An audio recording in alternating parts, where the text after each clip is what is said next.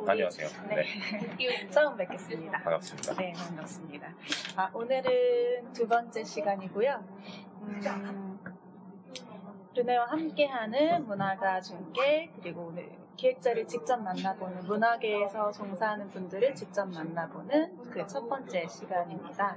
오늘은 어, 직접 인사해 주실 건데 어떤 일을 하시는 누구신지 좀 소개 좀 해주세요. 네, 안녕하세요. 저는 문화예술기획자 이혜동입니다. 해는 아이예요. 네. 네. 어, 문화 예술 기획자라는 단어가 좀 생소할 수도 있거든요. 네네. 분야도 워낙 다양하고 어떤 분야에서 어떤 기획을 하시는지 좀 소개해 주면 좋을 것 같은데요. 사실 문화예술 기획자라는 말을 직업이 좀 애매해서 소개할 때도 약간 어, 문화예술 기획자? 약간 좀 마음속에 그런 게 있는데 그동안은 공연 위주의 기획을 많이 해왔었고요. 공연 위주의 기획을 많이 해왔었고 어, 인디를 부탁해라는 저는 이제 인디 뮤지션과 많이 일을 했었어가지고 인디를 부탁해라는 팟캐스트 라디오를 이제 기획하고 진행했었고 그리고 최근에는 제가 관심 있는 일이 예술 교육, 예술 교육. 네, 아주 생활예술, 중- 네. 생활예술.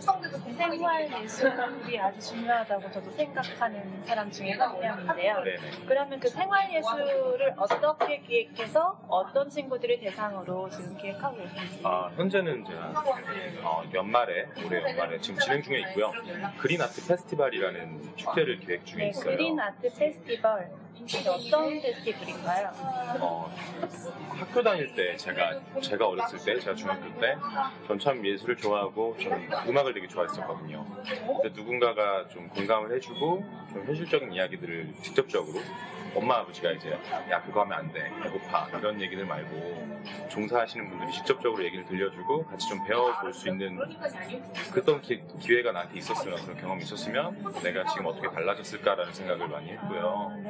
그래서 지금은 중학교에서 중학교에서 이제 15명의 아티스트들이 다른 장르의 아티스트들이 아이들 수업을 이제 해줘요. 한 달간 8번의 수업을 하고 연말에 12월 19, 20일 이틀 동안 이제 아이들 중심의 그 아티스트 중심의 그런 시민에도 오픈되는 축제가 네 오픈될 예정이고요. 그거 지금 하고 있습니다. 그린 아트 페스티벌에서 15명의 아티스트들이 어, 정말 15명 하면 엄청나게 다양한 교육이 나올 수 있을 것 같은데 네네. 분야는 또 어떻게 되나요? 어, 일단 그거를 공연 기획부나 공연 아, 공연을 기획, 네. 직접 기획해보는 친구들이 직접 네. 기획해 보는 분야가 있고 그리고 퍼포먼스, 퍼포먼스 공연, 퍼포먼스 분야, 실제 그리고 무대에 서는 친구들 네, 그리고 전시, 전시 공예 이렇게 나눠봤어요. 아, 네.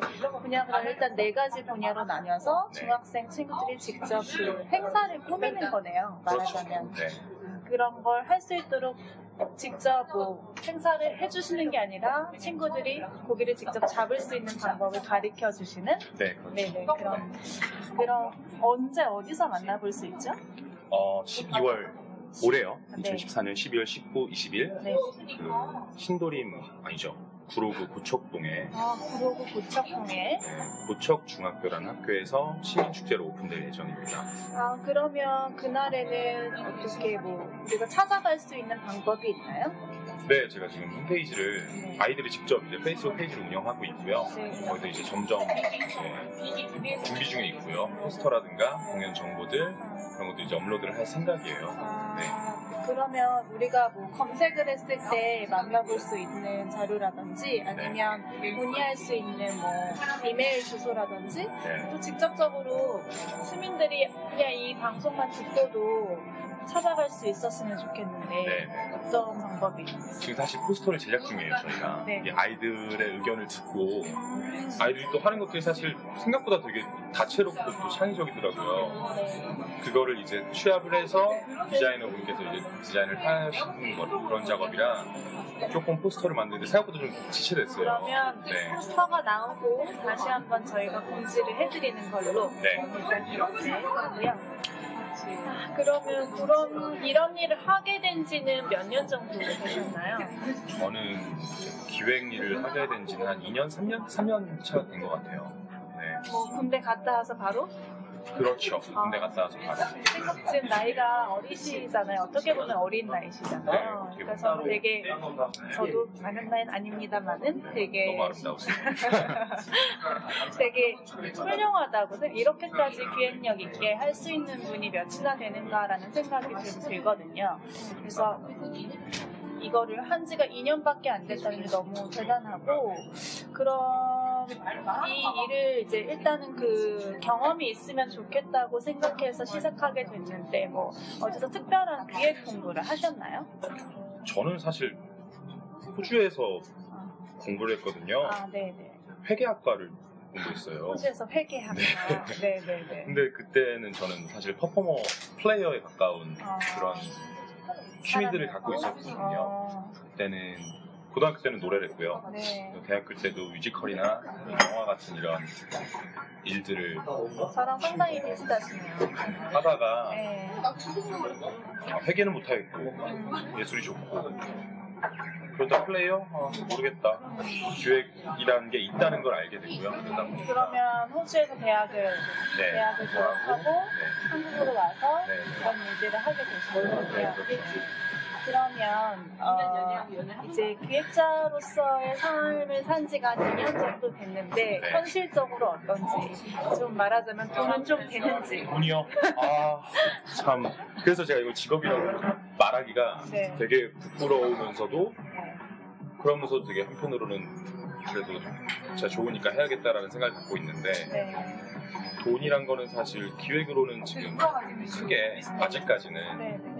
돈이 된다라는 수 그게 애매한 게 뭐 돈이 벌려도 아티스트들 이제 같이 회식하고 뭐 하면은 사실 그게 크잖아요. 제가 하는 공연이나 이런 것들이 또 우연찮게 되게 아티스트 파- 참여를 되게 많이 해주셨어요. 일단 저는 수명이나 그러다 보니까 밥 대우가 안 좋으니까 밥이라도 잘 사드려야 되고 그러다 보니까 지금은 다 던지고 있는 상태라고 보시면 될 것 같아요.